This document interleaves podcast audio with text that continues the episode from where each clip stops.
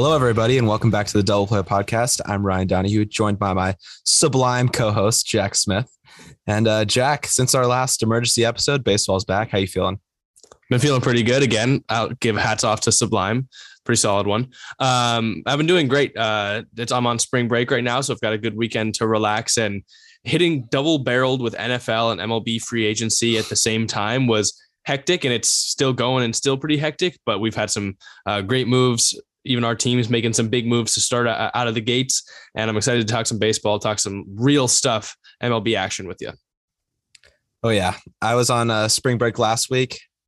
I went to uh, the beach and then was in Colorado. That's where I had to record an emergency episode for my friend's basement, which is part of the connection issues last time. But uh, excited, baseball's back and March Madness is heating up. TCU got a spot, got a nine seed probably should have been better, but I'm I'm high on them. I think they can make a run. Just just a little biased though.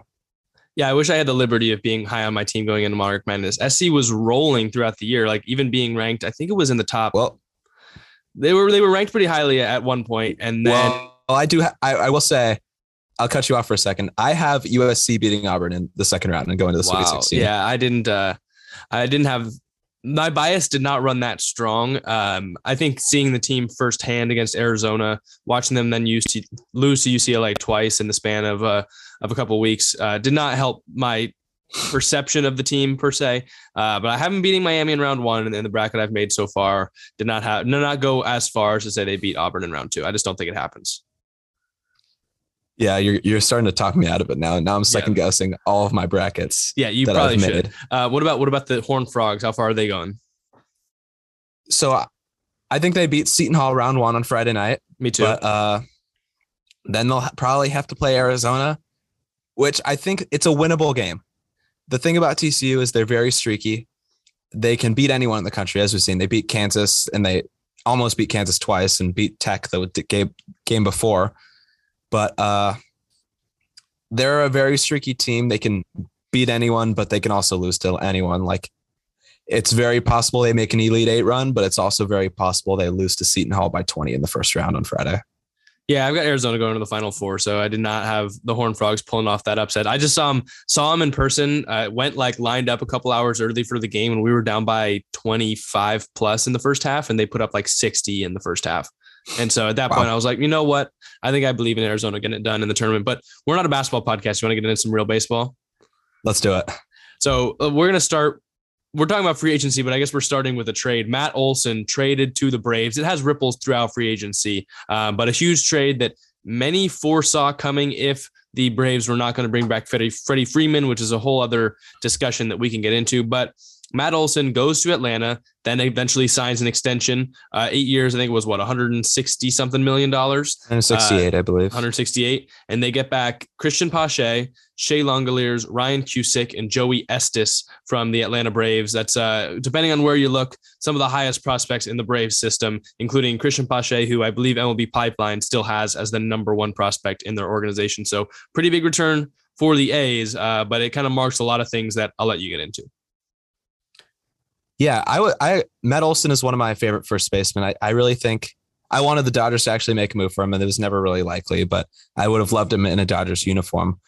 But uh, I think this is great for the Braves. I think maybe they saw what was coming with Freddie Freeman, and uh, they maybe got tired of waiting and just had to make a move to secure hometown guy Matt Olson from Atlanta, and immediately signed him to his extension. So it's not just a rental so it was justified in what they gave up for him. And I think it'll be good for them. And obviously, it'll have an impact on the Freddie Freeman market. Obviously, the Braves aren't in on him aren't in on him anymore.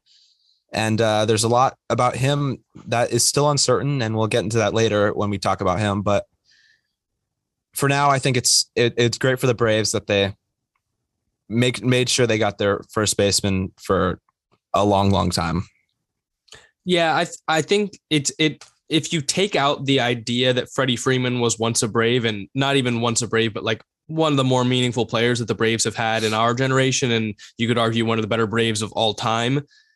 If you take that out of the way, it looks like a good trade. Like honestly, giving up what they gave up, I would say it's a good return. And the extension after is another great move by Atlanta to lock down their young players, um, and also for a pretty solid price. I would I would take eight years for 168 million dollars from Matt Olson in a heartbeat, especially adding on top of what they're giving Albies and Acuna.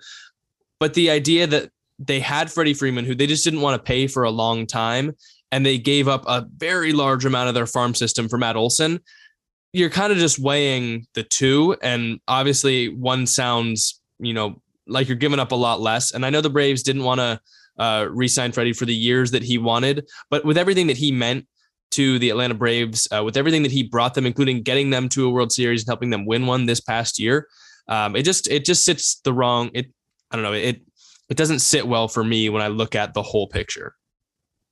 Yeah one of my good friends here is, is a braves fan when the news first broke, I texted him. I was like, "What do you think?" And he wasn't too happy about it because obviously it means you're giving up your franchise icon, who was until a couple years ago when Ronald Acuna and Albies came, they really started to compete, and it ended in a world title. But until a few years ago, he was the franchise, and uh, he's. I mean, while Matt Olson might be the same like caliber type of player at first base it does suck to lose out on your guy who's been in your franchise for so long. And you saw the uh, the Braves, I think it was their GM crying in an interview talking about the trade just because of what it meant giving up giving up Freddie Freeman.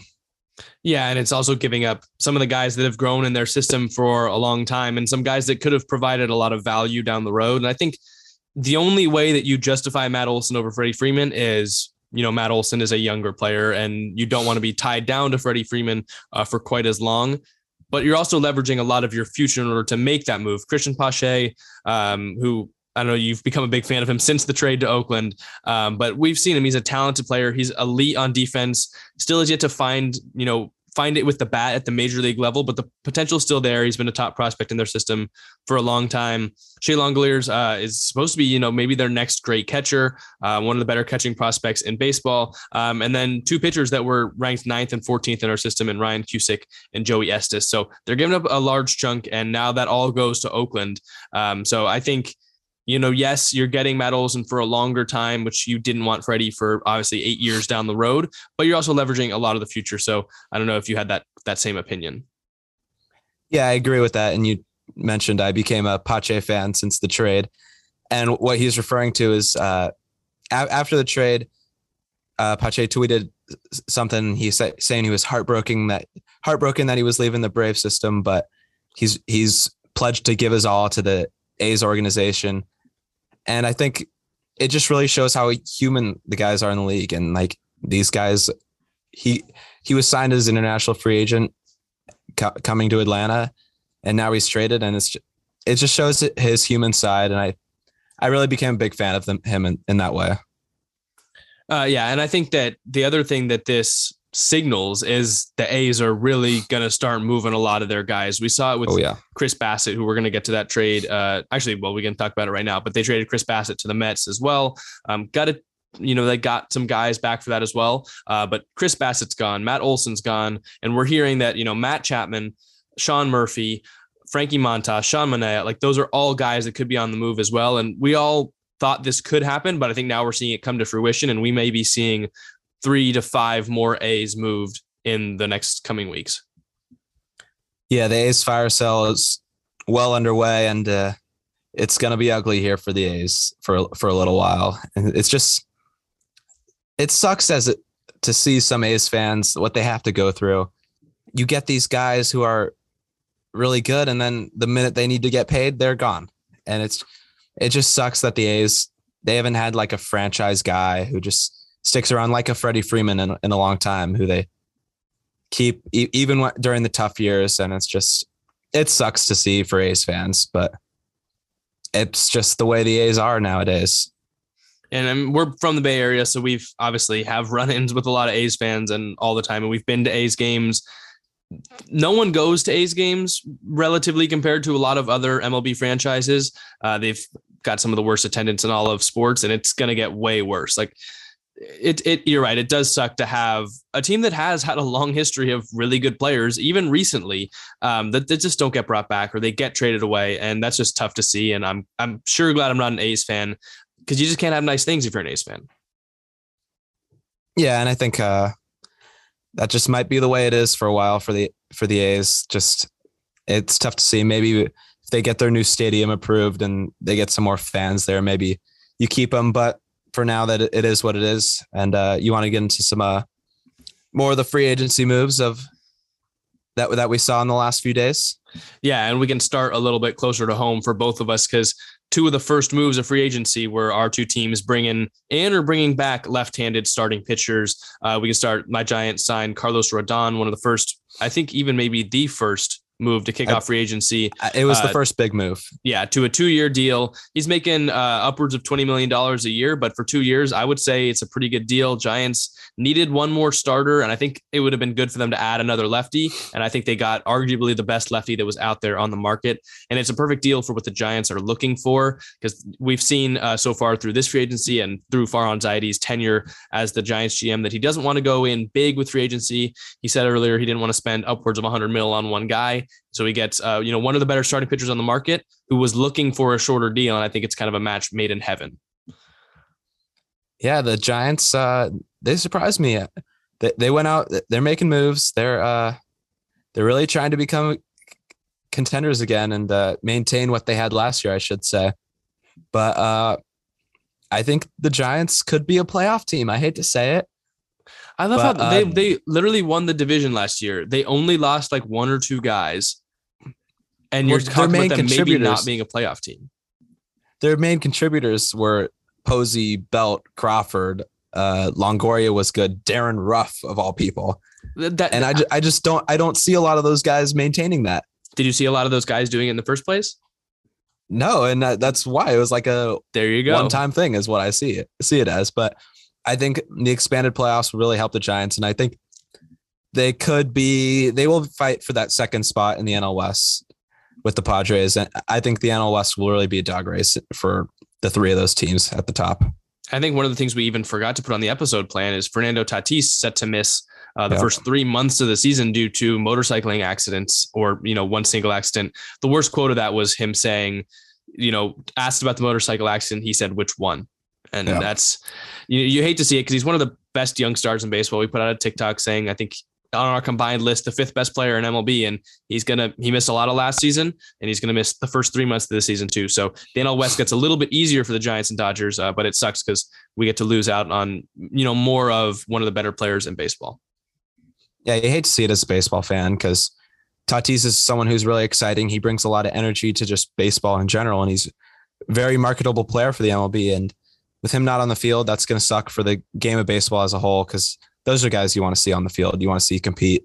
And uh, thankfully, he he's pledged to no longer motorcycle. So hopefully that's that's true, and he may hopefully his uh, injuries, if they do come, they stay on the field because you just hate to see off the field injury. I mean, you hate to see all injuries, but off the field injuries especially because those are those are things you can control.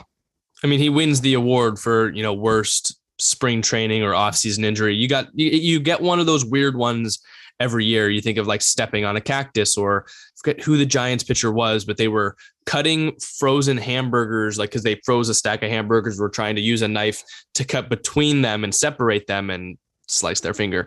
Um, and so it, it just sucks to see for Tatis. The worst part though outside of him saying which which motorcycle accident was I think the day after that happened. Whether that was today or yesterday I don't quite know. But they were trying to see how many Padres pitchers they could fit in one golf cart and the thing started to tip backwards. It's like dude they do not learn. And as a Giants and Dodgers fan like that was funny. I, I would accept it. I don't want to see him get hurt but uh you know if having one of the dumber teams in the same division I, it doesn't doesn't hurt either. Yeah and uh I I that I saw that video today. It was I, I laughed out loud a little bit. I chuckled when I saw that video. It's yeah. just funny to see eight guys or whatever it was riding on a golf cart in spring training. That is the stuff that we are missing. Like that's the that's the stuff we missed for a while is that the camaraderie, some team teamwork, if you that's what you want to call it, um, and just kind of having fun out on a baseball field. It just doesn't look good when your star player had a motorcycle accident that's causing him to be out for three weeks, three months. Yeah, it, I, I I guess so. But we can get back into some more free agency. Clayton Kershaw is back with the Dodgers. He is that franchise icon for the Dodgers, and good to see him back on a one-year deal. It does feel like a little bit of a, maybe a farewell tour for him, but good to see him back. I know he's still got some some pitching left in the tank for him, and I know he'll be a great starter for the Dodgers, especially at the price and uh, what they are going to need out of him to go back to being World Series champions this year. Yeah, I really thought we were getting rid of him. I really thought he was going to be out of the division. He was going to the American League. We might not have to face him. Um, Clayton Kershaw, probably the most dominant Dodger I've watched since growing up. I mean, he's been there every single year I've been paying attention to baseball, and it's not been in a good way for Giants fans. Um, so, really wish he didn't return to the Dodgers, but I think it's a move that absolutely the Dodgers needed to make because they were already kind of limited at uh, starting pitcher with Max Scherzer leaving for the Mets and whatever's happening with Trevor Bauer happening with them, whether he returns to them this year, they were still going to be pretty limited. Dustin May coming back off injury, Tony Gonsolin coming back. Um, there was a lot that they had to focus on and, and work through. So adding Clayton Kershaw as a guy that you can stick into that rotation, maybe he won't be ready immediately, but he's a guy that you can rely on to come back and he will give you solid innings this year. Um, and he will give you uh, that culture aspect in the rotation that you absolutely need if you're the Dodgers. Yeah, and as for the Dodgers as a whole, some more moves they need to make. They top priority right now is signing Freddie Freeman and hopefully giving a contract extension to Trea Turner. That's been in the talks, but it's not really picking up steam. But other than that, they probably need to address the DH now that the DH is coming to the National League. Then need another bat, maybe Jorge Soler. Maybe you make a push, bring back Albert Pujols to platoon with another guy. Joc Pederson maybe can play there a little bit. Maybe they'll bring him back. And then, like you mentioned, Trevor Bauer. If Trevor Bauer isn't going to pitch for the Dodgers again, they'll need to address another arm. And one thing I tweeted, maybe you go after a Luis Castillo. You, uh, I think if you sign Freddie Freeman, you can move Muncy to play second with Chris Taylor, and you could tr- trade a package around Gavin Lux for Castillo, and that address a lot of problems there. I mean, obviously, perfect world here. Yeah. Dodgers fan, just go get everyone. You're used to it. Yeah, exactly. And keep doing it. I like it. Yeah, I think I I think what I've said to you for a really long time is if you keep making these big moves, you're just kind of going to keep pushing stuff down the line. Eventually, it's going to catch up to you. It's not catching up to them quite yet, but I think the Dodgers are maybe feeling the ripples of that. Um, not being able to bring back a guy like Scherzer at his price that he's asking for. Um, you're losing you're losing guys like Joe Kelly. You're eventually going to have to extend some guys you know like Will Smith. Uh, you, you have to give Trea Turner a contract extension. So I think they realize they've got a lot of guys that eventually are going to need to get paid. So I think they're kind of prioritizing what they have in house. Um, and they're obviously a team that will contend no matter what.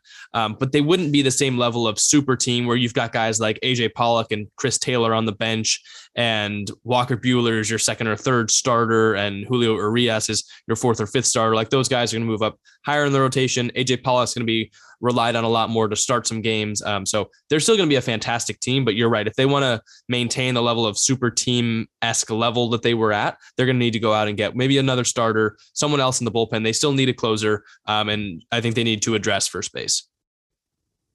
Yeah. And Muncy might miss the start of the season. So, like, yeah, first baseman. Edwin Rios will be back, so he can play a little first base. But the Dodgers, like you said, they'll always contend. They and they have the prospects right now to make a move for a guy like Luis Castillo.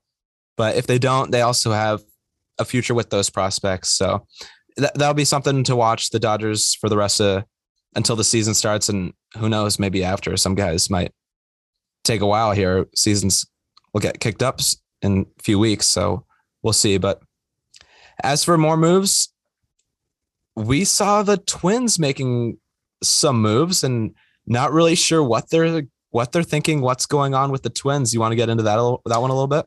Yeah, I was not expecting the Twins to be the headline makers of the offseason, but that's what they've been so far. And it's been high volume moves that just don't really add up. Like they, it's like you're doing a connect the dots and they're just going complete separate ways every single time. So they added uh, Isiah Kiner Falefa and Ronny Henriquez trading away Mitch Garver to the Texas Rangers. So it, you know, you're trading away one of your better players, I would say, in Mitch Garver, and you're getting back some value, but you're immediately turning around. You're flipping Isiah Kiner Falefa, Josh Donaldson. I'm to butcher his name, but Ben Rortvedt, who's a catcher, for Gio Urshela and Gary Sanchez, two guys that were kind of on the outs with the Yankees. And I don't know if you're making your team better or worse there. So two two trades that kind of are a wash, and you don't really know whether you're getting better or worse if you're selling or you're buying. Um, which is the trade, by the way, I think is good for the Yankees. They get a good player at third. I think Isiah Kiner a very versatile player that any team would want to have at this point, as long as he's not your starting shortstop. But then also the the Twins turning around and going out and buying Sonny Gray and trading away one of their better prospects and one of the better draft prospects in uh, recent years in Chase Petty. And they want another starting pitcher and they're in on Trevor Story. So it's you're trading away some of your better players and it, and you're trading away your future to buy players and it just doesn't really make sense. I'm not really sure what the Twins are doing, especially in a division where I think no matter what moves they make, they're not going to beat the White Sox in that division. Yeah, maybe they're trying to just trying to be an edge playoff team. But you're right. The moves really just don't make sense. And I've got strong thoughts about the Sonny Gray for Chase Petty trade. I really feel like that trade has a little bit of Tatis for James Shield vibes. You give away like a really good prospect for a mid tier at best starting pitcher. And I just I just don't like that move for the Twins.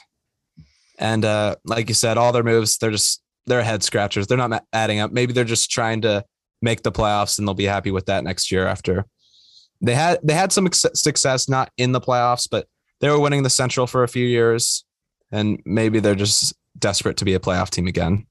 And it's a lot of movement and trading away some quality guys. For I don't even know if I would call them all that much better. Gio Urshela over Josh Donaldson, I don't think you're upgrading. I think Josh Donaldson's a better player. Gary Sanchez save some money there. At, at you least. do save some money, yeah. But at this point, like it's getting close to season time. It doesn't really matter how much money you have. Uh, Mitch Garver, I would say, is a better catcher than Gary Sanchez, and I would say it's pretty marginally. Um, and then trading away Chase Petty to get Sonny Gray now, which I guess you kind of they needed pitching, but it's not enough that I think you need to go out and buy a guy like Sonny Gray. So I don't I don't even know if I would call them a better team after all these moves. Yeah, they're definitely a different look team, but you're right. Maybe not better. I think if they trade for another starting pitcher and get Trevor Story, they could be a playoff team. But as of now, I I don't know if they have much success in the Central.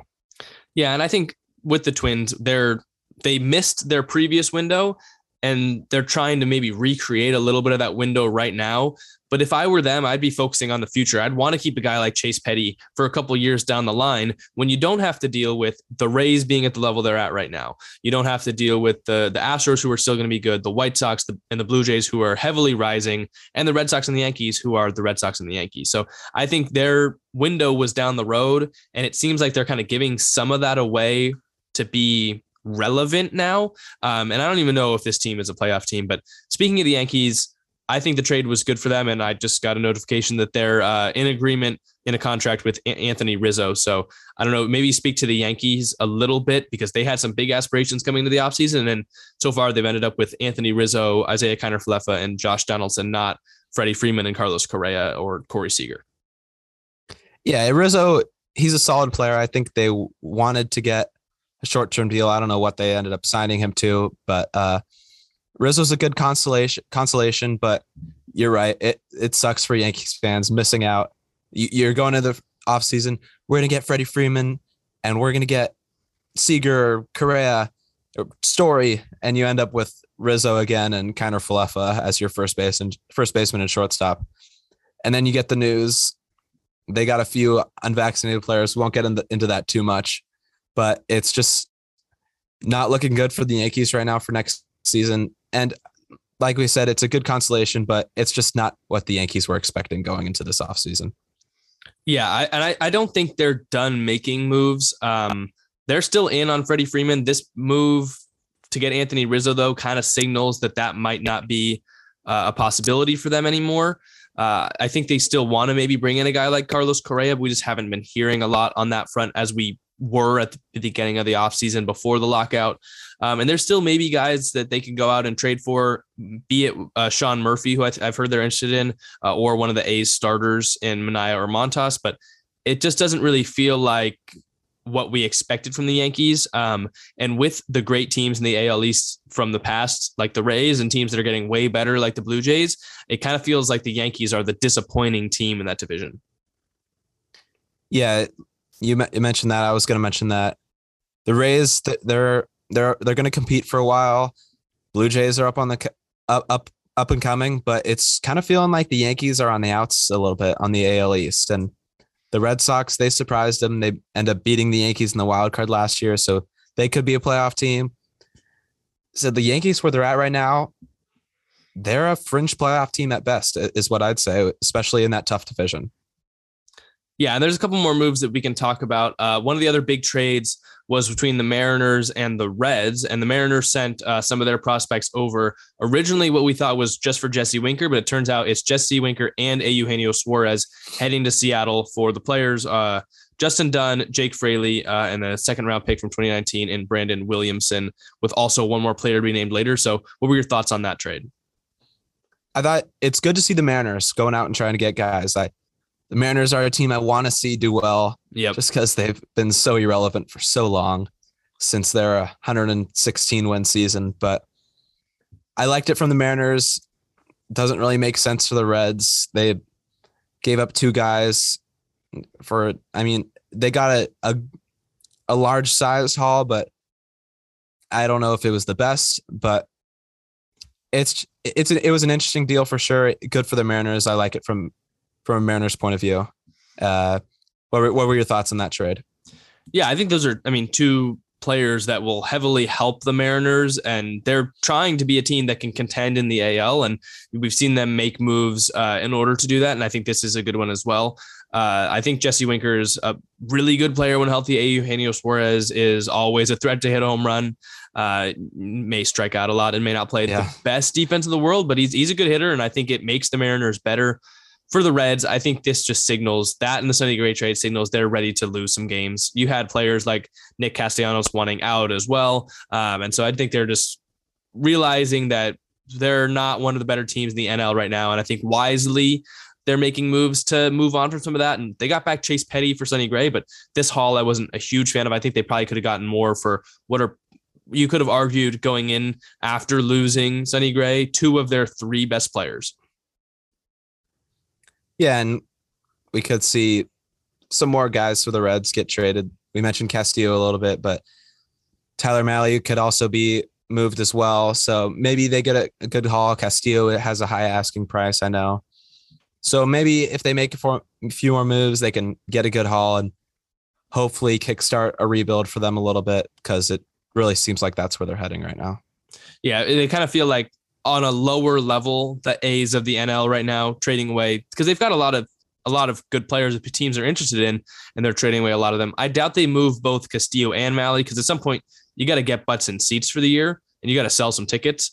Uh, I think Mahle's a guy that they should probably keep along because I think he can be there along a rebuild or a retool. Castillo's a guy though that his price is high right now, and it he's not going to provide you as much value as he could if you moved him for prospects. So I think they should definitely look to moving Castillo. The Dodgers make a lot of sense. There's other teams like the Yankees that make a lot of sense. So that seems like a, a wise move to make. I think two more signings that we can touch on um, since this episode's you know going pretty fast at this point, and we've got a lot to talk about.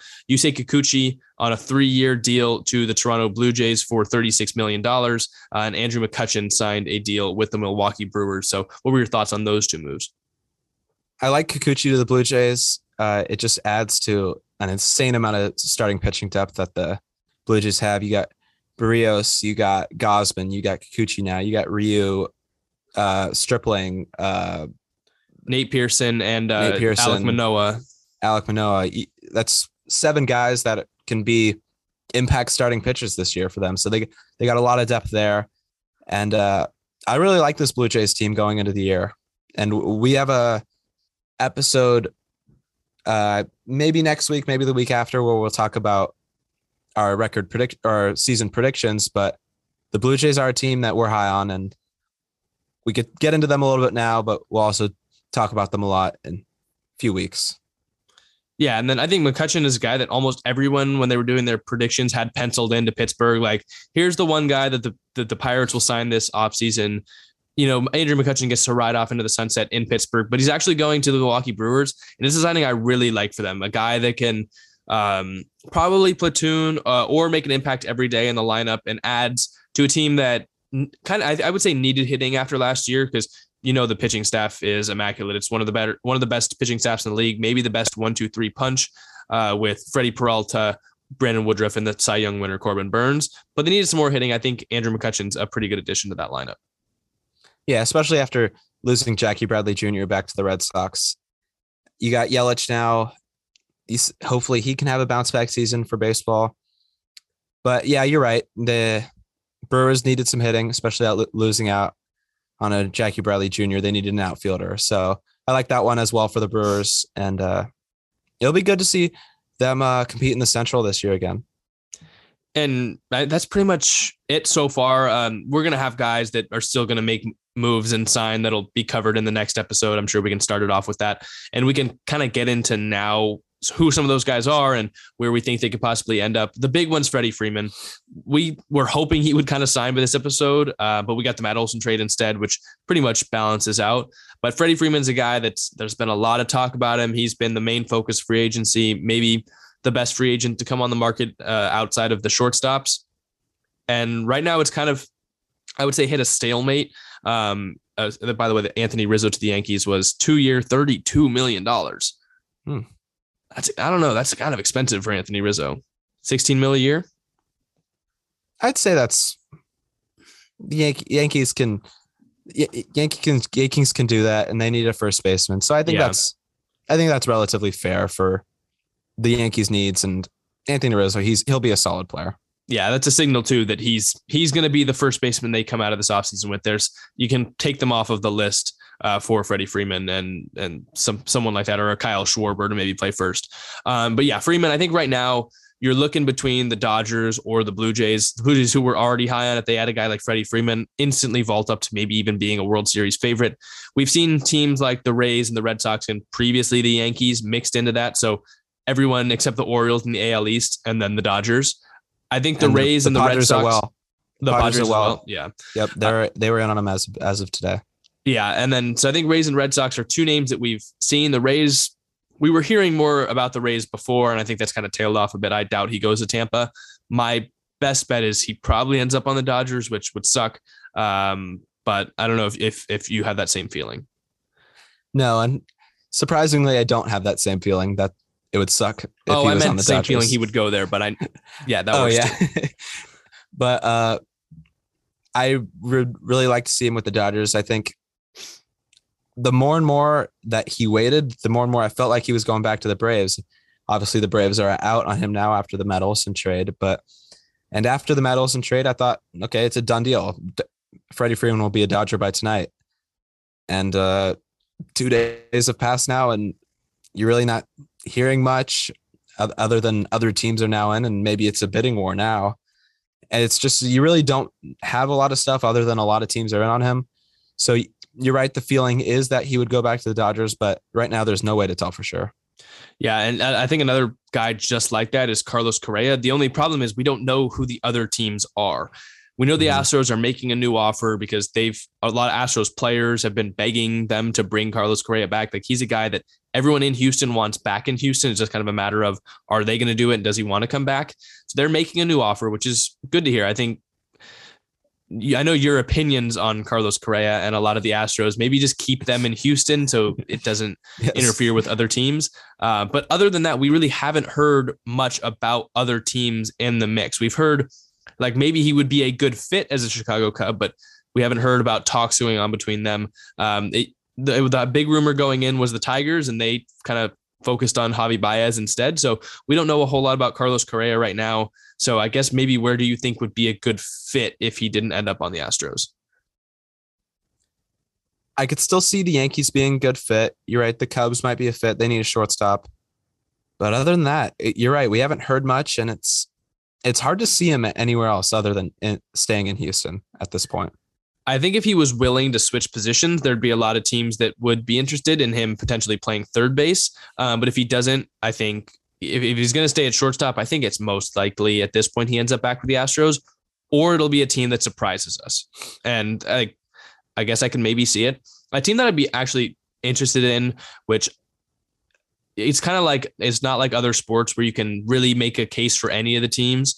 Um, in baseball, there's teams that just don't really spend the money and they don't really bring in the guys. Uh, and some teams don't look to win. But a team that is kind of turning that bend, I would say a little bit, is the Miami Marlins. I think they could really use a guy like Carlos Correa. They could, but I don't think it'll happen just because you know the whole thing. Jeter was leaving because he wanted yeah. to spend money and they wouldn't do it. So I don't. I don't think you're right. It might make sense, but I don't think it'll happen. Yeah, that's what I'm saying, pretty much. Yeah, and and another guy who uh, you mentioned, if Correa were to switch positions, he'd get more attention. Another guy like that is Trevor Story, who I heard he was getting the deals he wanted, but it was if he would play a third base.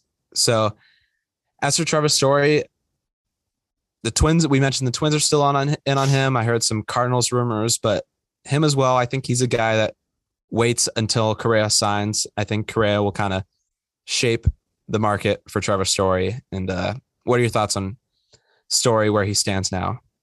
Yeah, Story is one of the free agents I'm higher on than most. Um, most as in like I think most people are higher on we're higher on guys like Javi Baez and Carlos Correa, and I was as well as players, except for Baez. I, I, I don't know. I think I was higher on Story than Baez, but for the price, I thought he was like for the bang for your buck, maybe the better free agent to look at at the shortstop position coming into the offseason. And I still believe that. I think he can be um, in a on a good roster and out of Colorado, which I know he gets helped by Coors, but out of that Colorado lineup where he was kind of offered no protection, if he can revitalize uh, to where he was before, and a team can look at him, uh, get to work on his swing, put him in the middle of an order that has some dangerous hitters in it. I think a team like the Phillies would be a good fit. I think that Trevor Story can be one of the more bang for your bucks free agent, especially at the shortstop position where we're seeing mega deals for guys like Corey Seager. Uh, you could call Marcus Semien a shortstop um, and Carlos Correa. Yeah, I could see the uh, I could see the appeal there. Trevor Story, you're right. He won't be a three hundred million dollar guy most likely, and uh, he is a solid shortstop and I, I do think he'd be a fit on a lot of teams. The Phillies are one that could really use a Trevor Story, and I think that would help them as well with their playoff hopes going into 2022. I think a team that like uh, a dark horse team for Trevor Story too, who's looking to have one of those guys that can still be a, a franchise piece and looking to add to uh, previous talent is the Washington Nationals. They lost Trea Turner, obviously, and they're a franchise that has for a long time had a lot of players um, who are name brand, you know, household names like Trea Turner and Max Scherzer and Stephen Strasburg, Bryce Harper, and now Juan Soto. I think adding a guy like Trevor Story to maybe fill the shoes of Trea Turner uh, and play either short or second could be a good move for the Nationals. You're right. I could see that a little bit, but uh, moving on from Trevor's Story a little bit, uh, there's still a lot of guys that need to be signed right now, and uh, I mean, you got a few big names. You want to? I'll, I'll list them off, and you could tell me like yeah who you like and who you th- whoever you think you might be a fit or where they might go. Yep. You got Seiya Suzuki. You got Kyle Schwarber, Kris Bryant, Jorge Soler, Kenley Jansen, Rosario, Michael Conforto, Joc Pederson, Nick Castellanos. And you got a few more guys to be traded that we could talk about a little bit more at the end, but that we mentioned a little bit earlier. But of those names who are free agents, who stands out to you and where do you think they might end up or where might be a good fit for them? Uh, yeah, I mean, I look at, I, I'll start with Nick Castellanos first of all. Um, he's a guy that a lot of people had going to the Marlins this free agency, and another one of those guys, probably for some of the reasons that Derek Jeter was referencing. Um, but he said he had significant interest in going to the Marlins, and they kind of cooled off on him. Probably didn't want to spend the money it would take to bring him to Miami. So that is that would everyone penciled that in as a pretty good fit, and now he's on the open market. And I don't know, I'm having trouble finding a spot for him as a like kind of a landing spot in my mind. I think Dodgers make sense if they want to spend a little bit more for that DH spot than a guy like Jorge Soler. Um, I don't know.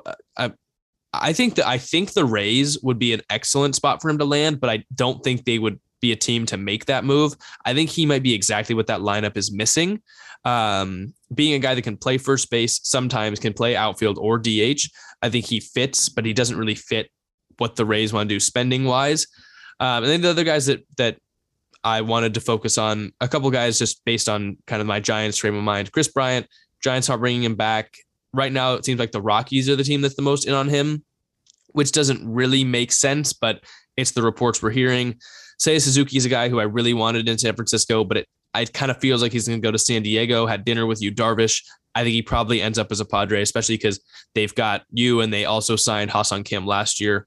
Uh, and the last guy was uh, Kyle Schwarber, who I do think might end up as a San Francisco Giant, uh, but he's also got some other guys being interested in him, specifically the Blue Jays, if they miss out on Freddie Freeman.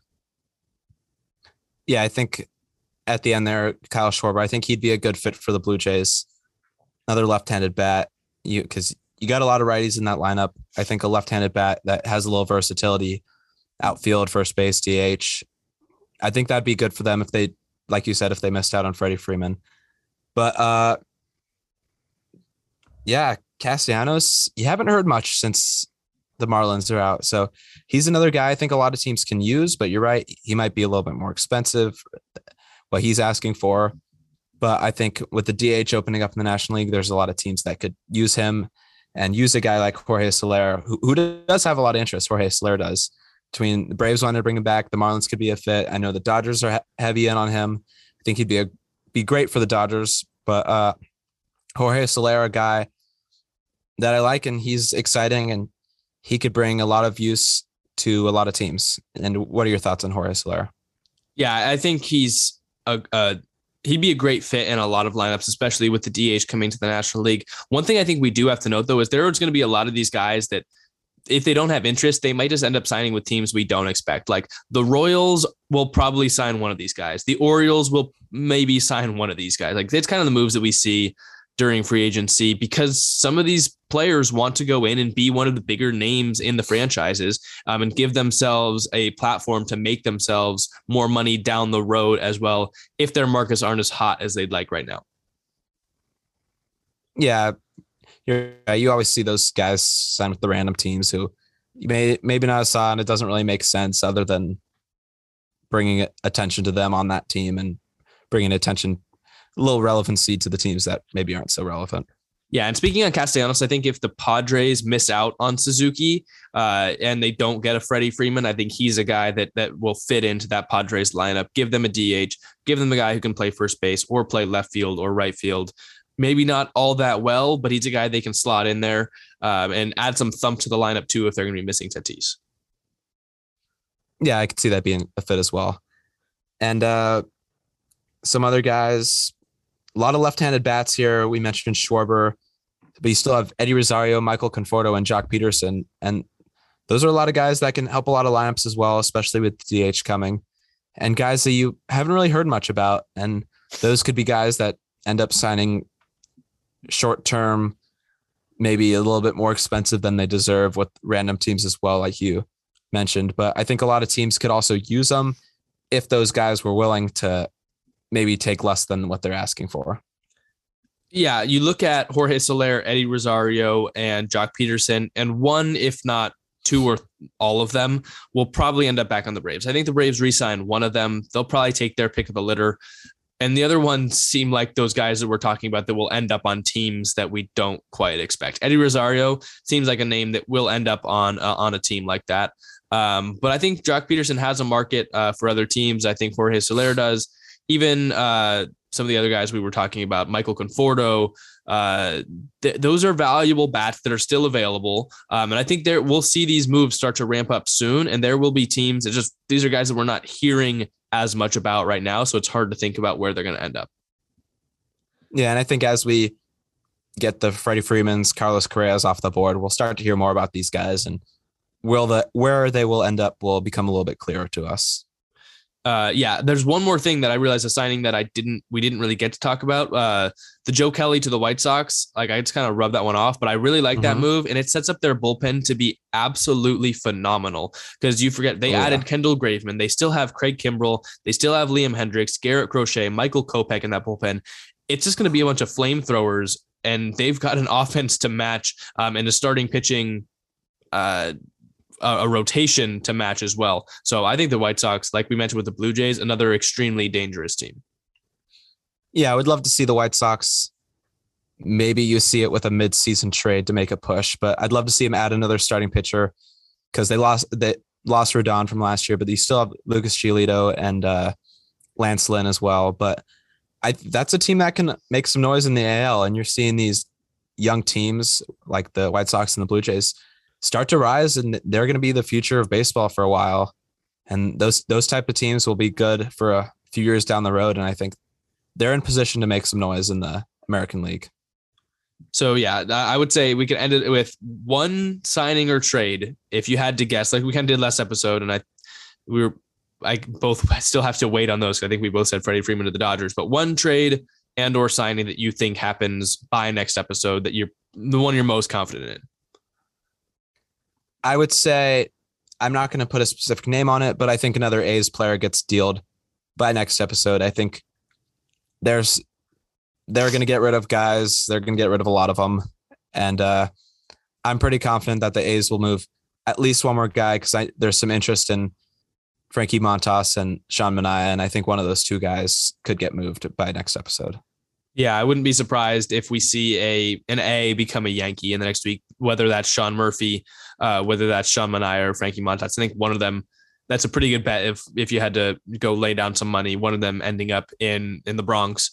Another move that I think I'd be pretty confident in right now, and it, it sucks because I wanted him on the Giants, but I think Suzuki signs with the Padres. That one might take a little bit longer, so I'm not sure if it'll be done within a week. Um, but I'm pretty confident that that one will end up happening fairly soon.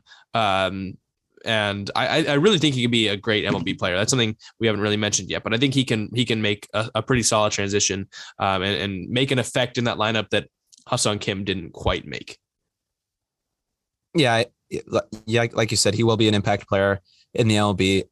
Ha-Seong Kim was a little bit of a disappointment for the Padres last season, but if they if they land uh say a Suzuki, I think they could be a contender again. Hopefully Tatis gets healthy and stays healthy for the MLB. But uh I think those are a few guys that'll stay that'll make moves here soon. I think Freddie Freeman, I mean, right now we're just waiting on news. Like it's yeah. coming. We don't know when, but it's it's coming soon. I swear though, if it happens tomorrow morning, I will be so mad. It's going to. I know it will. I I guess we should record it earlier then, so that you get to be happier sooner if he's on the Dodgers. Yeah, let's do it. Uh, do you want to try your first uh, time hitting the outro? Oh wow. Uh, I don't know if I'm ready for that. You you got to know all the all the buzzwords and, and key phrases to use at the end. I don't know them yet. You don't know them yet? No. All right, we'll follow along closely. Anyways, that's kind of all we have to cover in this episode. If you're watching on YouTube, please consider subscribing, hitting the notification bell, liking the video, and leaving a comment about some of your favorite signings so far, some signings or trades that you think happen in the future. If you're on Apple Podcasts, Spotify, or any other podcast platform, please consider following the show, leaving a five star review, uh, and going to our socials down in the description Twitter, Instagram, TikTok. We're on everything. And let us know what you thought of the podcast so far, what you thought of free agency, and what you're looking forward to as we keep going. But that's all we got for you guys today. Uh, Ryan, you get it now? I got it. Next time. Yeah, all right. Ready. Well, Ryan will hit the outro next episode and he'll be the one saying it to you. Uh, but until then, we've been the Cold Truth Podcast, the Double Play Podcast, uh, actually. And we will see you guys next time.